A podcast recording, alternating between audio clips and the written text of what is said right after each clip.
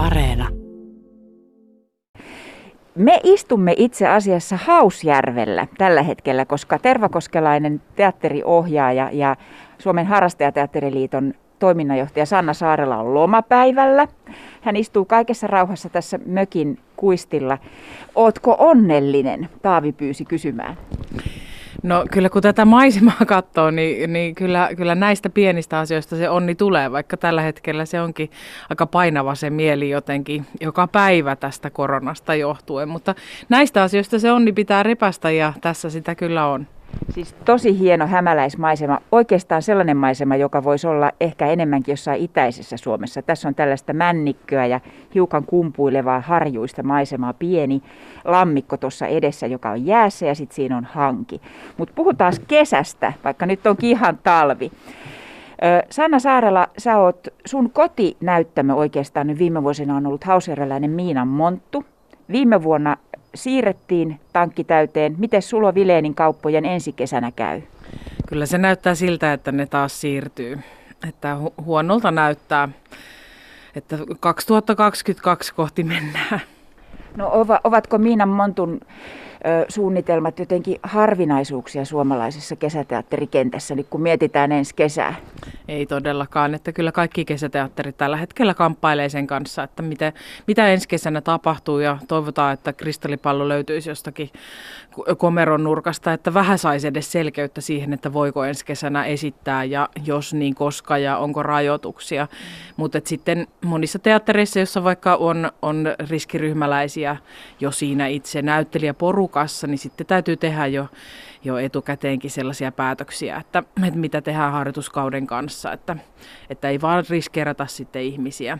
Ja tietysti talous on yksi asia, että, että monissa teattereissa sitten ei uskallakaan lähteä tekemään sitä kesää, jos ei pääsekään tekemään, koska silloin se taloudellinen tappio on niin kuin vielä suurempi kuin se, että jättää kokonaan välistä. Mutta on tämä hurja aika. On, kyllä.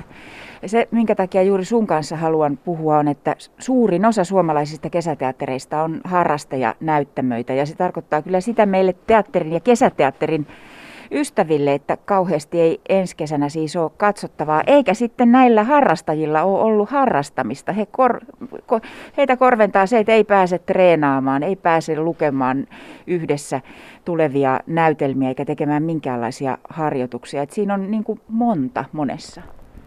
Niin tietysti se yhteisöllisyys, mikä, mitä teatteri tuo, siis todellakin satojen, tuhansienkin ihmisten elämään, niin, niin se, sehän puuttuu. Se on ollut nyt vuoden ajan melkein kaikilta kokonaan poissa. Ja, ja se on kyllä hurja juttu. Ja se, kyllä mä sen itsessänikin huomaan, kun mä en pääse tekemään se yhteisöllisesti asioita, niin kuin ei kukaan pääse tällä hetkellä tekemään mitään, mitään ryhmäjuttuja.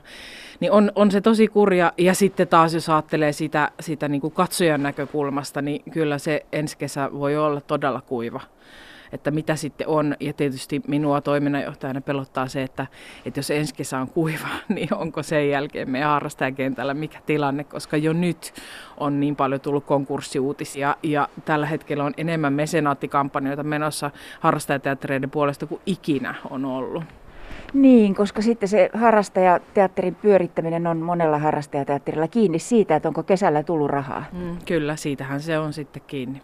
No nyt kun aloitit Suomen harrastajateatteriliiton toiminnanjohtajana syyskuussa, sanoit just äsken, että olet soitellut suomalaisille harrastajateatteriväelle.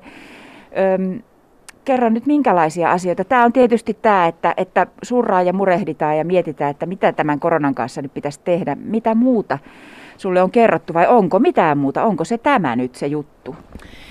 No siis tämä on isoin juttu, koska tämä on se kriisi, missä me tällä hetkellä eletään ja tämä vaikuttaa meidän ihan joka ikiseen teatteriin ja, ja varsinkin kun meidän kentällä puhutaan niin tosi pienistä rahoista, että puhutaan oikeasti tonneista siinä, että meneekö joku, joku teatteri konkurssiin vai ei ja se on tietysti minusta tosi surullista.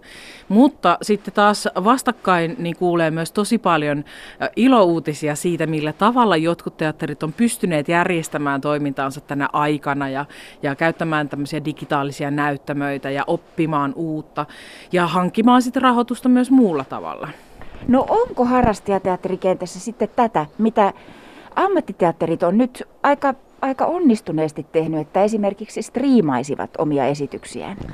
Kyllä on, ja äh, musta tuntuu, että enenevissä määrinkin on nyt ollut. Se on tietysti niin kuin harrastaja ammattiteatterissa on aina se resurssiero, että striimaaminen vaatii jonkun verran resursseja. Meillähän on nyt SHTlla tosi hyvä, hyvä semmoinen mahdollisuus, että meidän oma tekniikkatyyppi on, on perustanut semmoisen striimauspalvelun, jonka avulla meidän teatterit saa sitä, sitä striimausta halvemmalla kuin, kuin ehkä sille, että ostaisi itse kaikki kalustot. Että se on tietysti sen niin kuin hankinta siinä on isoa siinä vaiheessa, jos sä rupeat tekemään striimauksia.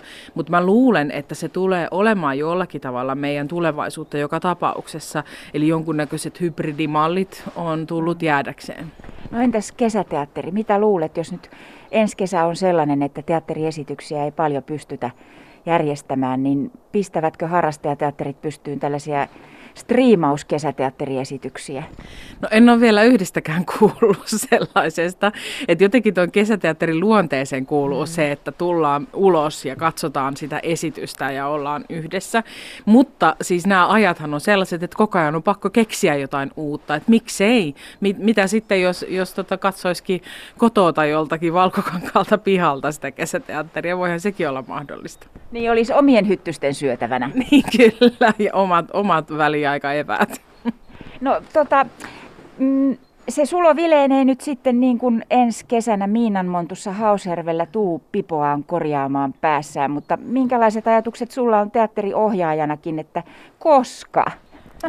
No sanoppa se. Kyllä se siis, mä, mä oon sanonut monelle muistaville, että osaanko mä edes ohjata enää sit, kun tää on ohi, koska se on niin syvällä itsessä se tarve päästä sitä tekemään ja, ja jotenkin se on sellainen ammuttava aukko, kun ei, kun ei pääse jotenkin toteuttamaan itseään. Mutta, mutta kyllä mä niin kuin vahvasti siihen luotan, että ensi syksynä me, me viimeistään tehdään jo. Ja ensi kesä täytyy sitten vaan olla niin kuin sellaista omaa puskafarssia kaikilla. Niin, niin, kyllä, kyllä. Mä luulen, että me suomalaiset siihenkin pystytään.